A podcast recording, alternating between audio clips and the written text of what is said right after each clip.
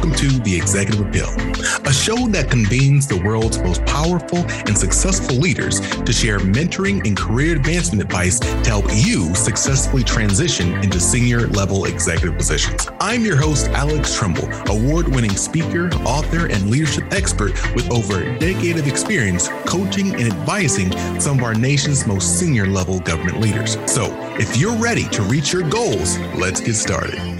Hello, everyone. This is Alex Trumbull from the Executive Appeal, and you know what today is? you guessed it. Today is a good day. Today we have two phenomenal guests. I yes, you heard me. I said two. I didn't say one. I said two because today we're going to do something really fun. We're going to have um, the phenomenal, phenomenal CEO of WAEPA, Mr. Shane Canfield, and he's going to be joined by another phenomenal leader, Mr. David Vela. And David Vela is I actually want to tell you a story about him, but I, I want to tell you about the story with him on camera. So, with no further ado, Mr. David Vela, act, uh, former acting deputy and director of the National Park Service, CEO uh, Shane Canfield. How are you two doing today? Hi, thank you. Great. Thanks for having us. I I want to share a story with all of you um, before we get rolling. This this this young me, this young Alex Trumbull, you know, at one point in my career, I was I was working the national parks. I was working for the uh, office of secretary within the Department of the Interior, and I was overseeing exec ed, and I was looking for my next opportunity, and I ran into what who was then the the uh, director of the U.S. National Park Service, and asked if I could meet with him just to talk more about his programs and whatnot, and he he said yes. so about a month later, I went to his office and and spoke to him along with two phenomenal leaders, Mr. David Vela and Mr. George McDonald. And these two individuals, about 15 minutes into the conversation, offered me a job, offered me the the ability to to step into a role, into a, a leadership role within the National Park Service. And I think that's where our conversation needs to start off. I'm going to start off with you, with you David. How do you decide when to invest into young talent? How do you decide when it's time to give someone an opportunity that they may not have had in the few, in, the, in the past? Uh, first impressions are, are important impressions. They're not the only, but clearly important. And you left a very lasting impression uh, during that time we had a chance to visit.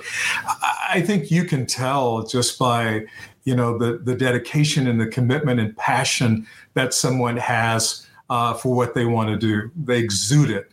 Uh, they, they draw confidence from it, and it's eh, when you when you've interviewed a lot of people, you've, you've been in, in hundreds of meetings, uh, you have this little spidey sense uh, that uh, I need to pay attention to this person because this person has maybe an idea to contribute or maybe can contribute personally on our payroll uh, or at least be someone that I definitely want to reach out to. So I, I, think it's a combination of things. I think it's charisma. I think it's passion. I think it's just commitment, their body language, um, which reflects the essence of who they are. Well, thank you, David. And and uh, we're going to dive into that a bit more. But I want to kick that question over to Shane really quickly as well. How do you decide when it's when it's the time to to invest in that next generation? I'm going to say David hit a lot of um, important notes, the same ones that um, that that I would say. I think uh, looking for that passion, and there's another piece that I look for, and that is that is curiosity know, does the person really want to get a hmm. layer or two further down? Because a lot of people, not a lot of people, but people can have a good surface level um, presentation, but you got to feel that curiosity. Are they going to ask you a question which is good, intriguing, one layer down? And have that conversation with you about it. It doesn't mean they have to be a technical expert, for example, on every single thing. You don't expect somebody to, to know that. But um, I think David hit, hit the nail on the head. I have nothing uh, other than perhaps curiosity, but my guess is David also looks for that too. Well, no, that's well said. Uh, that is an important uh, attribute, uh, and and whether that curiosity can can be sustained throughout the course of a conversation or a series of conversations. Absolutely, good point. Well, I, I want. I'm going to stick with you, Shane, and we'll bounce to David. Um, look, the reality is, as a leader, you and both of you are, are very senior, very accomplished leaders. Um, I assume that you have a, a record of success, and that record probably is important to you. You you probably want to maintain that record. And the reality is, is that when you give someone an opportunity, there's no guarantee that they're going to be successful. Um, so is, is that something that you weigh when you're when you're trying to decide whether it's time for that person, not only for their success, you don't want them to maybe fall on their face, but also is, is there a piece of you that you have to think about, well, you know what, also if I bring someone to the table who's not ready, then that may reflect on me as well. Yes, but I, I don't dwell on that necessarily. I do think uh, especially with somebody who might be new to the executive level, you have to go into it recognizing once you make a decision and a commitment to that person, that um, you're going to be honest with them. You will provide uh, mentoring and coaching where needed. You will listen and learn from them because people always bring. I like to have. I like to hire people that know more about a certain subject than I do just to get going. I, I ha, you know, I think David would agree. We have to have that, right? You, ex, I expect my CFO to know a lot more about finance than I do. Um, and then if somebody has a stumble, you talk them through it. You, you, if it's an honest mistake, then you work through it and you and you have their back. And um, I think people appreciate that. I think it, uh, it's good for the organization. It's good for your success rate, and you also build an, an allegiance and an alliance with somebody who's a critical player in your business. So, uh, yes, there's a risk. Alex, but I think that risk uh, is generally manageable. Does that mean you might occasionally choose wrong? Yes, but I would say far more than not. You choose well and you give that person support, you give them leeway, you give them guidance that helps them along the way, and um, that becomes a partnership. Yes, I'm still the boss, but we become partners. Federal open season is over, but you can apply for WAEPA life insurance year round. WAEPA has been insuring the future of federal employees for more than 75 years. WAEPA can be used as a supplement or replacement for FEGLI and can cost less. Last year, members who switched saved $375 on average. Apply for WAEPA Group Term Life Insurance and see how much you could save by visiting WAE pa.org today.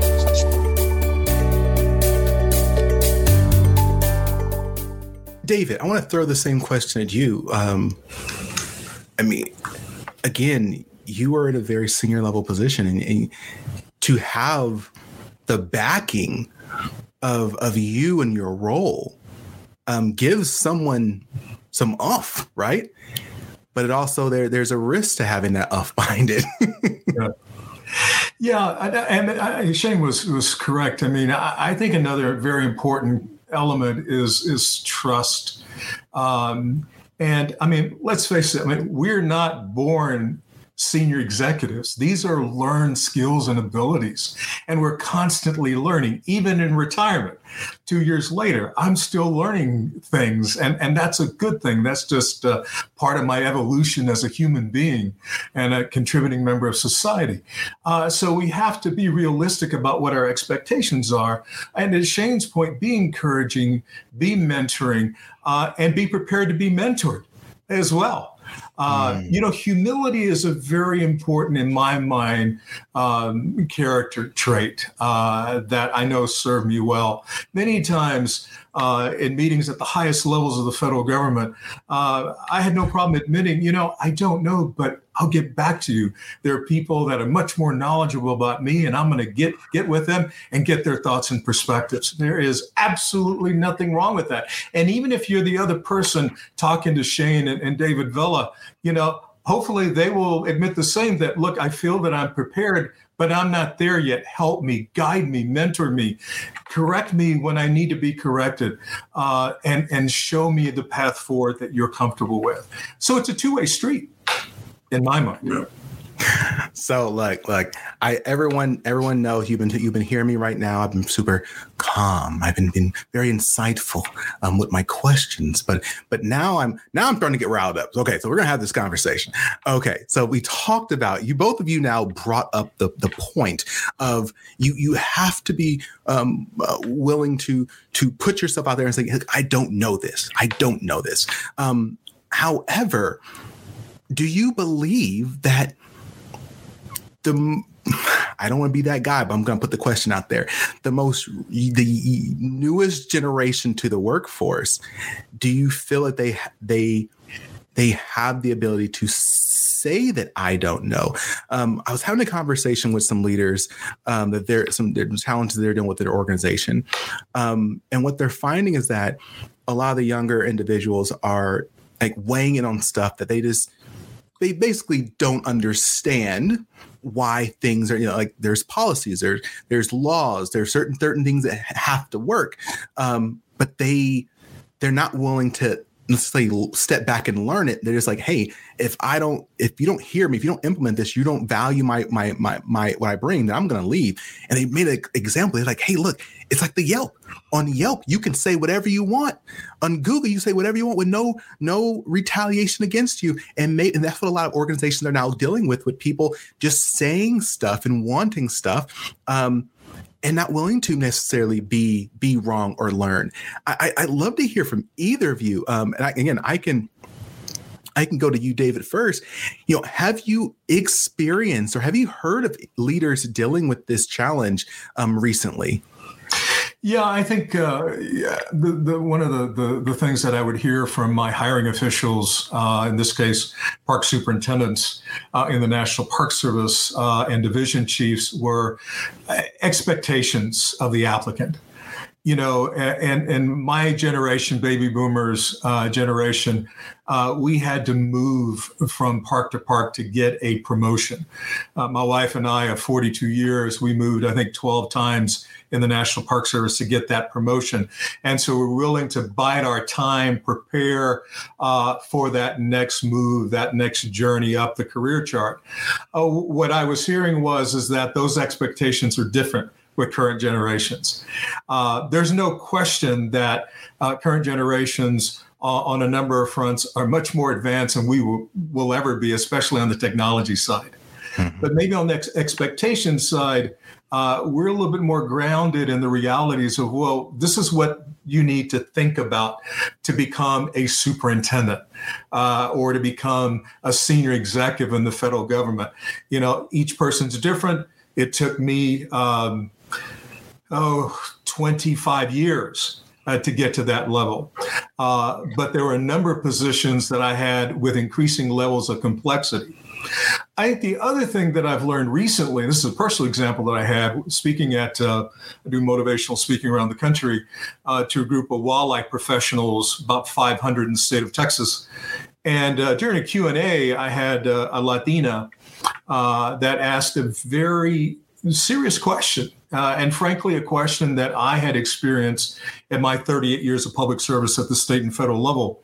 Hmm. And that is, you know, as a Latina, uh, you know, Mr. Vela, um, I get invited to meetings and I find myself being the only person of color in the room. Um, a little intimidated by that. I feel that I'm deserving of that opportunity.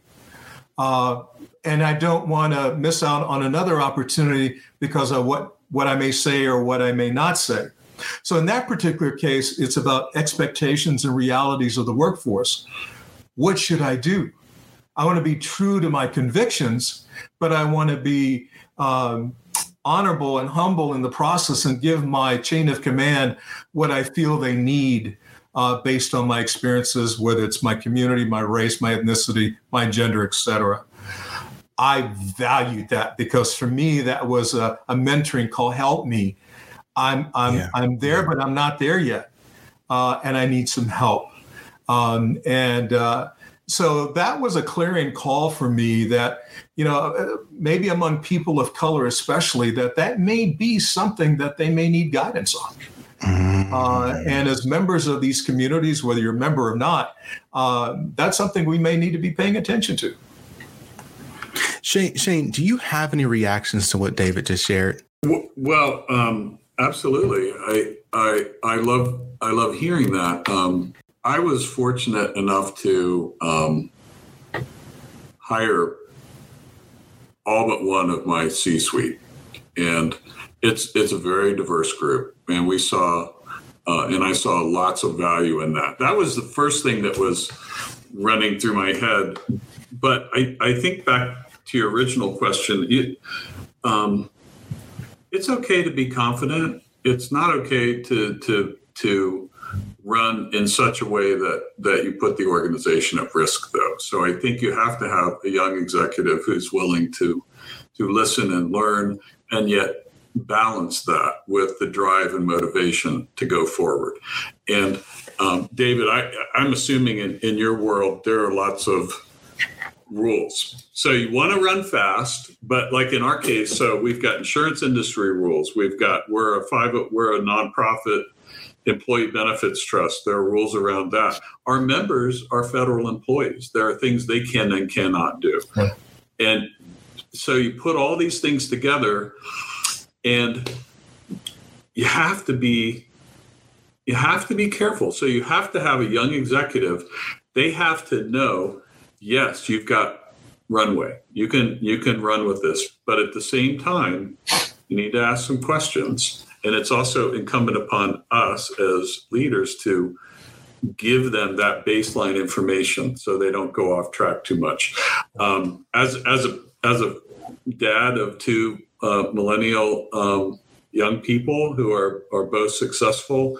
Um, I understand that the I think Alex sort of the whole society now is everything's quick, you know, mm. everything's fast, yeah. everything is on your phone. It's immediate. You want to get it. But there are pieces of business and life and government, I assume, mm-hmm. where you just have to slow it down and you have to be thoughtful. So it can't just be one dynamic of a of an executive running forward. Everybody would like to run forward, but if you run forward too fast and you trip over one of these rules or laws or regulations, especially in different business models, and I assume governments this way too, you can make a serious error. So there's a balance here. And, and a young hard charger, you don't want to take that spirit away at all. So how do you how do you do that? How, how, how do you how do you how do you provide that guidance when when they feel like you're just trying to stall them or you're you're the old generation or you've you're the establishment and what you're trying to help them learn is that you know think some things just take time. How do you how do you thread that needle what did he just what? say, David? The old generation? Yep. Is that what he just said? I don't mean like that. Is that what you mean? Because I include myself in this. Uh, uh, yeah, we resemble that, don't we? no, no. Everyone will be back for a commercial um, after commercial.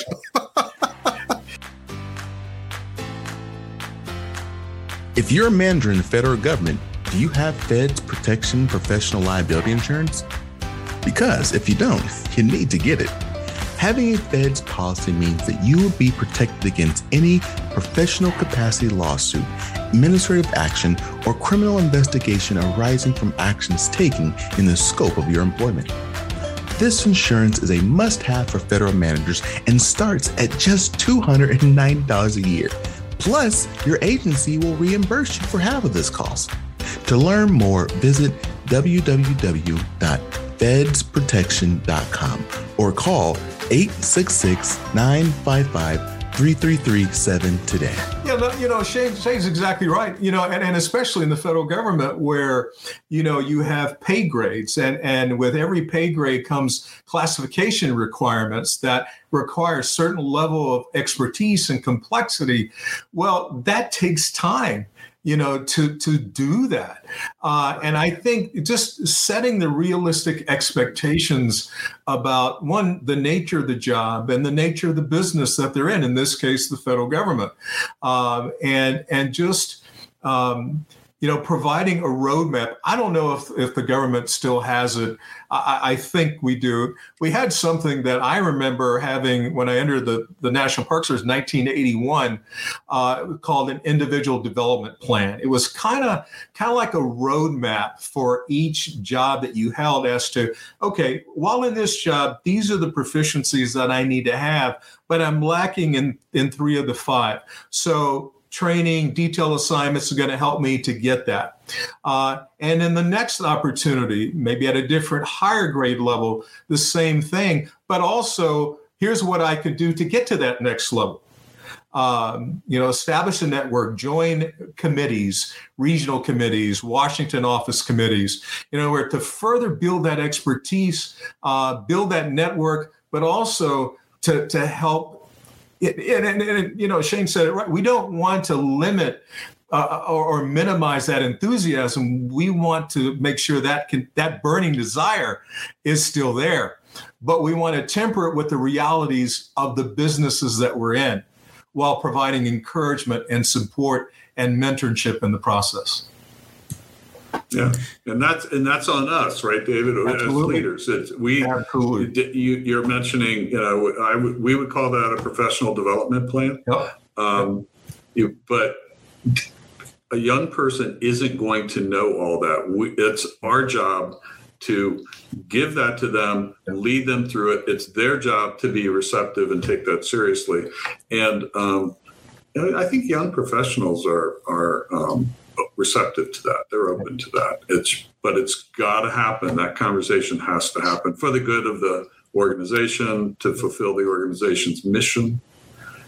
We need a well-rounded uh, cadre of, of, executives leading the organization, not just at the tippy top, but all the way through it. Uh, Shane, I'm going to ask you this question too, but I want to ask David first. Um,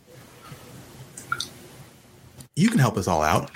What was your last title before you left the National Park Service? it was a quite long one. So uh, you can the, give us the abbreviated one. the working title was Deputy uh, uh, and Acting Director of the National Park Service, but uh, my official title was Deputy Director exercising the authority of the director of the National Park Service. And the reason for that was I was nominated by uh, by President Trump to serve as the 19th director of the National Park Service. I went through Senate confirmation, got out of my committee with a near unanimous vote. Uh, like many of us that were approved out of committee, we were sent to the floor, and unfortunately, the Congress adjourned. Time ran out. New Congress comes in. The president has to renominate you, and you go through the whole process all over again. However, in this case, uh, the, the new chairman of the Senate Energy and Natural Resources Committee said, Dave, we're not going to put you through that. As soon as you get renominated, you're going to go right to the floor. That didn't happen. So, by secretarial order, Secretary David Bernhardt, um, I still have the opportunity of, and the honor of running the National Park Service, but with the title of Deputy Director, exercising the authority of the director. That's why that happened. so everyone, see this long explanation. This is, gov- this, this, is government for you. It's, um, it's federal government. it is what it is. I, I was going to add, you know, Shane, your your your title isn't as ex- is exciting. I apologize. You're just you're just the CEO. Um, but for, for both of you, for both of you, it took something to get to where you are. It took much more than hard work. I, I, I, I would say that both of you um, are extremely hard workers, and there's no way you would have been where you are and you know, achieve what you have achieved without working hard. But there are many, many, many hard workers out there. Um, so I, would love to ask both of you. I'll start with you, David, and then you, Shane. Um, how did you make it to your to that role? It, it, in addition to hard work, let's let's sit that on the table. Move to that. What did it take for you to be able to get to where you got to? Well, there there are three uh, ethics that uh, have served me well that my parents impressed upon us, and that was faith, family, and country. And I had role models that literally were right down the hall from my bedroom. My parents. My dad was a proud Navy veteran. Uh, we were we came from humble beginnings in, in rural Southeast Texas, outside of Houston, uh, and so it began with my parents. Uh, and then it began uh, also with friends and and and then later colleagues uh, in the National Park Service. You know, some of the legends of the Park Service. The first African American uh, director of the National Park Service, Bob Stanton. Um, you know, Fran Mainella, the first woman, uh, female director uh, of the National Park Service, recently deceased uh, the first naturalized U.S. citizen to be director, Mary Bomar. Uh, previous directors, Russ Dickenson, John Jarvis, Ron Walker. All of these individuals are very, very dear friends of mine uh, and would give me guidance and encouragement. But also, the, the Latinos that went before me, that opened doors uh, of opportunity that prove that people of color, like Latinos, can be chief rangers, can be division chiefs, can be superintendents and regional directors. Uh, we didn't have a, a permanent deputy director uh, until we arrived, let alone a nominee that was director. It took 102 years to nominate a Hispanic to be director of the National Park Service. I was blessed to have that honor. So for me, it was family, it was friends, it was a network, people that had paid their dues, that had earned their stripes, but that had proven that people of color can indeed hold these positions uh, responsibly, sustainably, uh, with humility. Uh, and so, uh, but also, too, I was guided by a very strong faith and moral compass. And faith for me uh, got me through and to this very day some very challenging times uh, mm-hmm. throughout my, my career, especially sitting in the director's chair. Um, but that strong faith and moral ethical compass, I think, was also critical in helping us to achieve um, 38 years of public service. Thank you, David. That's, so, uh, do you, do you have a name? Is that the, the, the three Fs? That, three Fs. um, Faith, family, and country. Well, see, we're, we're, we're, we got to come up with some uh, some cool like graphics. I assume you have some cool graphics for that. Um, Shane, what did it take for you to get to the CEO suite, the, the CEO suite? And this is not even your first CEO gig. Um, what was it in addition to, aside from hard work, that helped you get to where you where you are and what you, what you achieved? Well, my personal story is I didn't do the traditional college thing right out of high school. Uh, I went to work, a lot of reasons for that. And uh, a couple of years into that, I recognized that college was something that I needed to do personally. And I started going to night school. So I did my Bachelor of Science and my MBA all at night it took me 23 years. I don't recommend it to anybody, but I saw that that was important.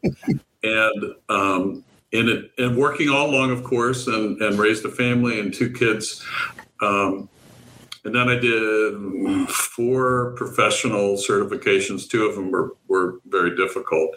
Um, but I kept going. I didn't have CEO in my head in mind, uh, in mind that was not a goal per se, but I I knew that I had to work hard, that I had to learn my subject matter, and that I needed to be uh, develop and understand a leadership style. What what does that take? That that was a journey for me. It wasn't a light switch that went on. Um, and on a personal characteristic,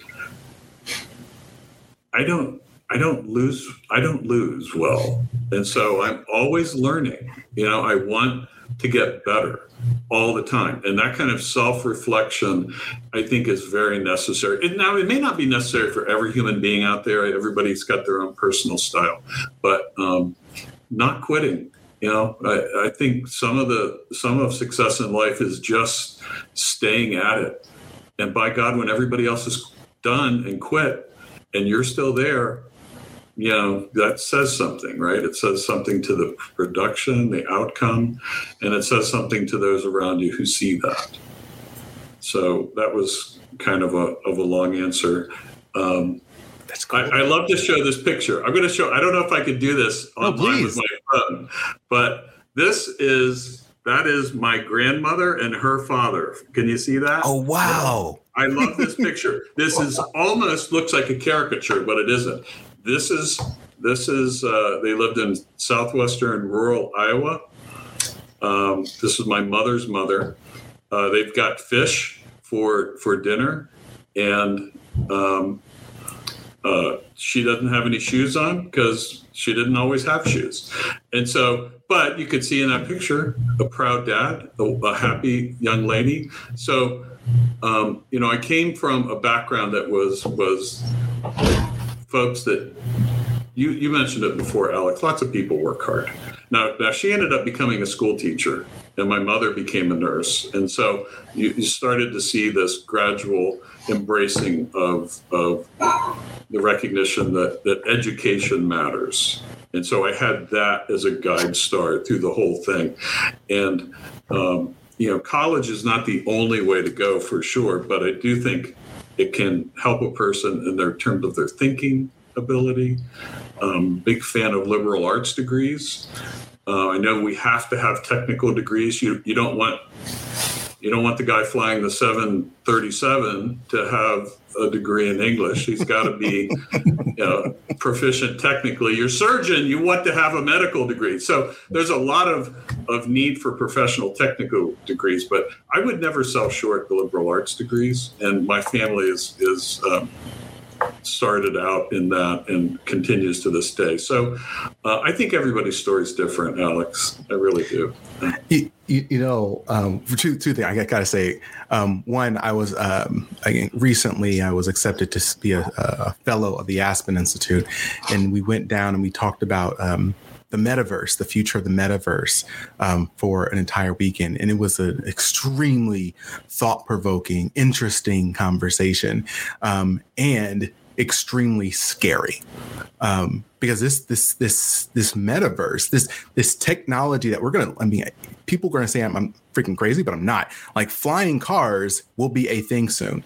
Um, we, we, have micro robots that we can put in our body that will be able to help us um, help our health. Like the technology that's coming and in some cases already here is it's scary amazing right? And what we all agreed upon after all this conversation was it's not can we do this it's should we do this we we have to have people who who are into philosophy we have to have people who are into psychology to see how these things are going to be impacting us like you're you're absolutely right we can't just focus our education and effort on those uh, on the quote unquote STEM field. Um, so I, I want to say thank you for calling that out.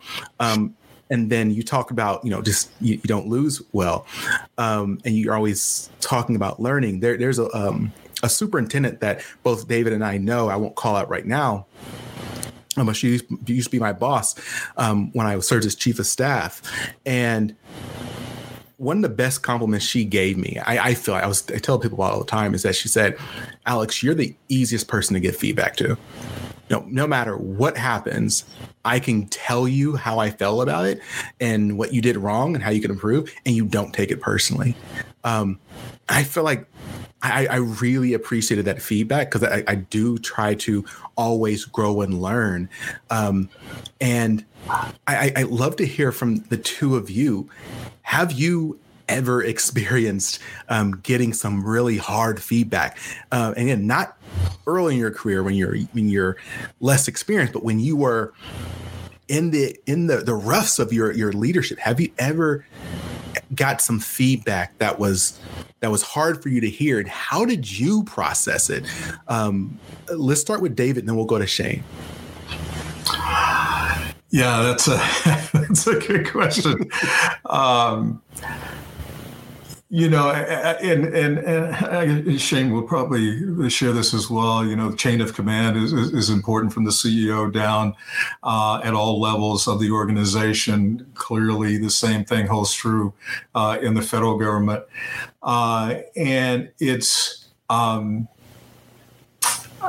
I'll, I'll, use climate change uh, as an example. Uh, and, and, Alex, to your point about the science and the technology, uh, and I won't mention the administrations, but um, where you, the science clearly is defining the impact of climate change. You go to our our, our national seashores um, uh, and you see rising tides, and you see the impact of rising tides on cultural resources, archaeological resources that we're losing them. Uh, you look at the catastrophic fires out west uh, and uh, the proliferation of exotic plant species. Um, you know, just I can go on and on. Uh, and you're told, well, we're not going to talk about it. Um, how do you deal with it? Um, okay, well, maybe you talk about it in a different way we don't have to mention climate change, but we can talk about we find ourselves in a warming environment, an environment that's changing. Uh, but I will always credit the National Park Service for continuing the science, uh, even though it was a very difficult conversation to have. We have to do that. Uh, but there are always going to be people above our pay grade that are going to direct and that are going to demand that may be contrary, in this case, to the science. And that becomes challenging. But you have to own it, work within it, and still try to accommodate all of the prevailing interest on this particular issue, being climate change, as an example. Hey, thanks, David. Um, I, Shane, we're going to bounce to you, but I'll, I'll say I'm, I was telling someone the other day. He asked me how easy or difficult. He said, you know, it must be easy to work in the federal government. I'm like, no, no, it's not. to work in the federal government is probably one of the most difficult jobs ever because you have everyone is your constituent. Everyone weighs into what you want to do, and whatever you do is going to impact someone else. So no one's generally, everyone is generally not happy, um, and you have to manage those. So thank you for sharing that example, um, Shane. Uh, same question your way. Have you ever had to be you know, again as a leader, as a as an a senior leader, he ever received some uh, some tough feedback on on on your performance or what you were doing, and how did you deal with it? Well, I, I'm to go sideways here a little bit. I have a um, my my cat, and you know, it wasn't so long ago that um, we used to be mortified if you were working from home and an animal jumped on your in your camera. Remember that? You know, it's like, oh my god, you know. And, and now I just pick. She's a wonderful Maine Coon. I just pick her up. I put her down. So transparency is the new normal. Right? um, it's hard to hear difficult feedback. I think you have to analyze it. Sometimes it's legit. Sometimes it's um, there may be something else in mind. I do think you have to put on your thinking cap when you get hard feedback and just make sure that um, the motives are pure of the person giving it. That's one piece of it. How can I learn from that? Even if even if it's not maybe the way you see it, and even after thinking it through, you're still not quite sure you agree with it. There's always something to learn there. So you have to remain humble. And even though CEO job, um, you know, if David and the government has has a different kind of, of bosses. I have a CEO job, but I have a board of directors. These are 13 people that I report to them. And then as a nonprofit, we do the work for and on behalf of the 40, in our case, 46,000 people who are in our plan. And we have not just an ethical, but a fiduciary duty to them. So, at least in the world I live in, yes, I'm the leader of of the organization, but I still have um, uh, many bosses, if you will. Yeah. And, and if you take it all the way to the, and maybe in the case of government, David, you could might feel the same. You got you're reporting more or less to the American people. Well, in our case, it's 46,000 people, and everything we do in law must inure to the benefit of the participants. So you have to stay humble. And when you get good feedback, excuse me, listen to it um, and and learn from it because no matter how hard it is, there's something in there that's useful. Always.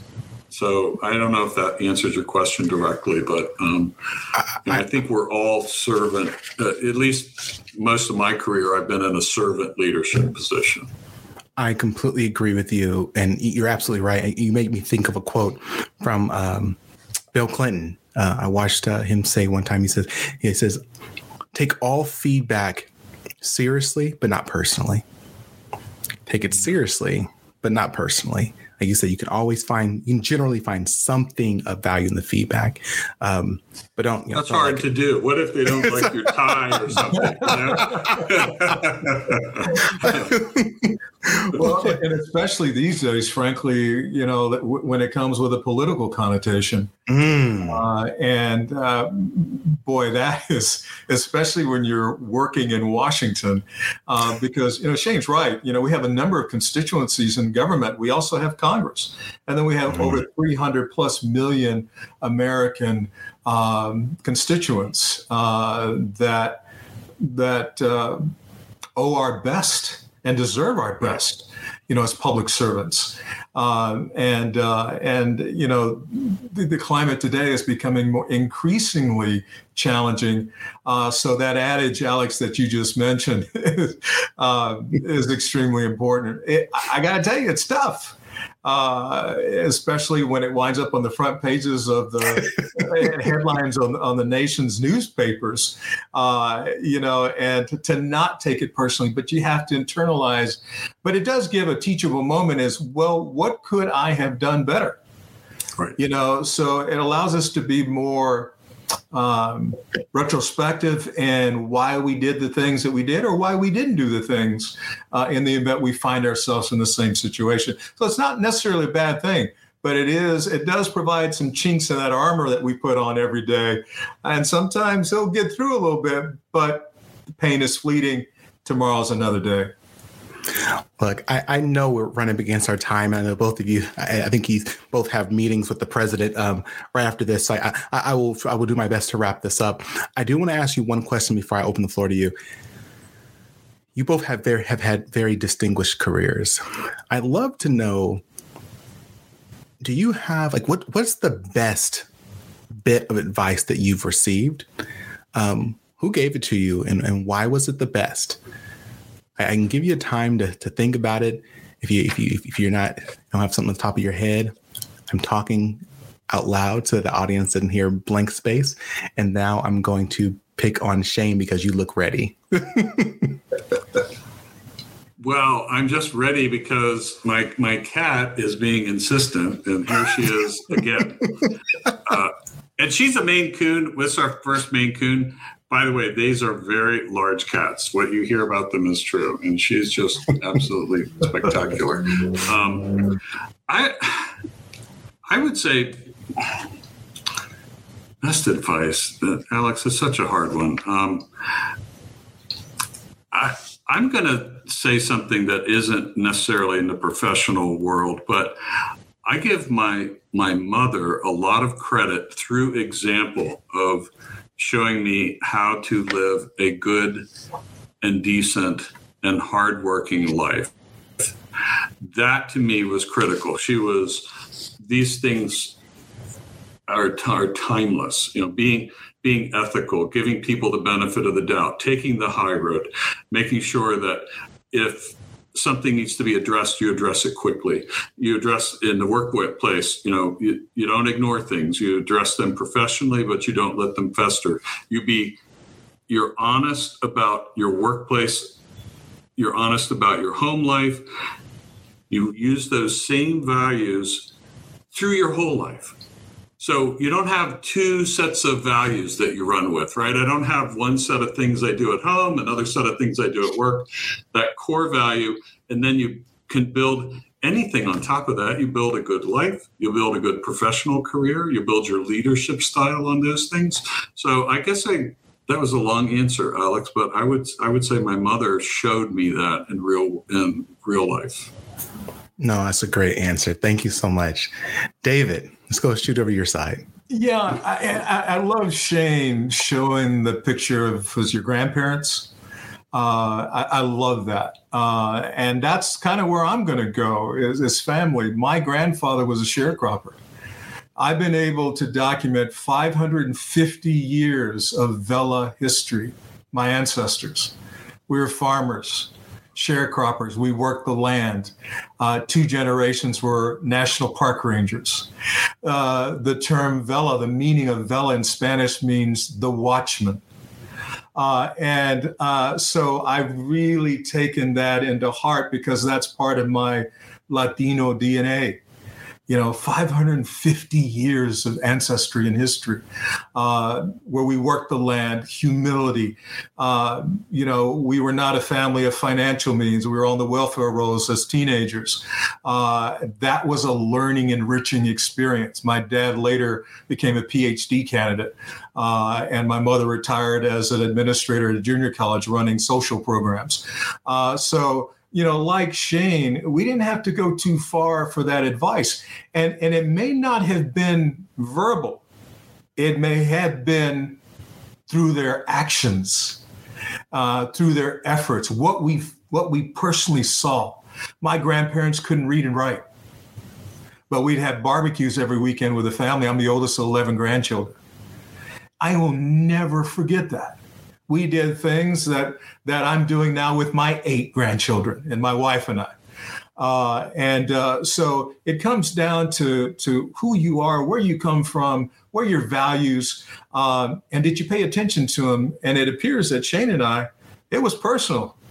They were just around the corner. okay, look, I'm gonna jump on this bandwagon. I, am gonna say, I'm gonna say, uh, my grandfather. Um, I, I lost my grandfather in 2020 um, to COVID, and um, man, him and I were him and I were so close. Um, and what what I would say is he. I'm not even sure what this means, especially now today's context, whatever. But I would say he he taught me how to be a man. Um, he he, taught me to be honest, to be respectful, um, and just you know, people, some people say, oh, you got to earn my respect. Like that was not who he was. It was, I, I will give everyone the same respect and they can lose it. And I think that's kind of how I've lived my life thinking about my, my grandfather is you know, be a good person, respect everyone around you, regardless of how quote unquote high or quote unquote low they be in their life, um, because you never know. Um, everyone experiences really rocky things in their life, and some people are able to to swing through those those difficult moments and some people unfortunately get caught up in it. Um, and yeah yeah th- th- thank you to both of you I, I, really appreciate this conversation and honestly the, the the the opportunity to just think about my grandfather for a second. Um look i know we got some y'all got some important places to go so i wanted to open the floor to you again. Um shane David, do you have any final thoughts, words, anything you'd like to share with our audience? And let's start with Shane and then we'll go to David. Well, I, will um, I would say bumper stickers and little slogans. You see a lot of that today. You see that on social media. You see that in professional circles.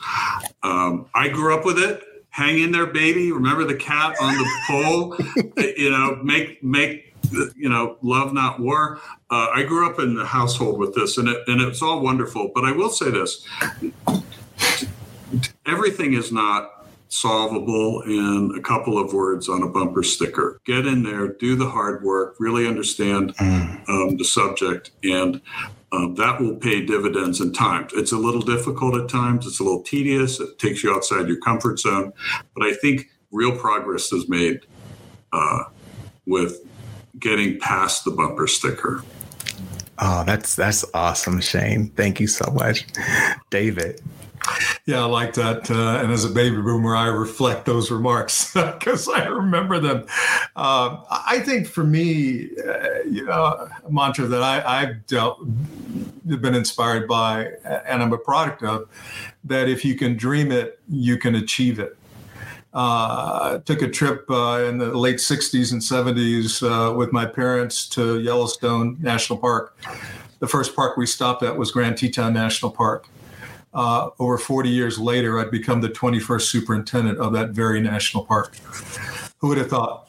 Uh, all I wanted to be was a United States Park Ranger, wear a weapon, serve and protect our nation's most special places. And as fate would have it, and with the support of, of my wife of 42 years and two children, uh, one is following in my footsteps as a chief ranger in the National Park Service, uh, we wind up in the director's chair. Didn't dream about it. All I wanted to do was to wear the green and gray and that Smokey the Bear hat, and that was it. But when opportunities present themselves, seize them, prepare for them. Don't hesitate, don't second guess maintain a strong moral and ethical compass, and with the support of a partner or your, or your spouse, make it happen. And I think Shane and I are examples and living proof of, of that. Everyone, you know how we this is this is how we do. This is this is normal. We end we end deep on this show. Okay, everyone. Um, thank you so much, David. Thank you so much, Shane. Um, Look, everyone knows what I'm about to say.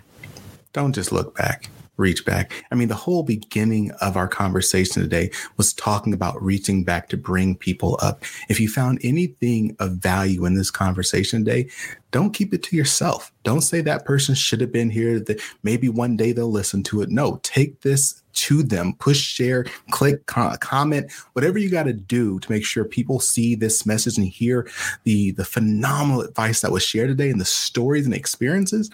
Make sure you're sharing that. And luck. without any further ado, as always, stay strong, stay positive, and definitely stay moving. See ya. Thanks for listening to The Executive Appeal with Alex Tremble. I invite you to follow The Executive Appeal wherever you listen to podcasts. Follow me, your host, Alex Tremble, across all socials or via email for exclusive webinars, courses, and speaking engagements on continued topics of executive leadership. So until next time, stay strong, stay positive, and definitely stay moving.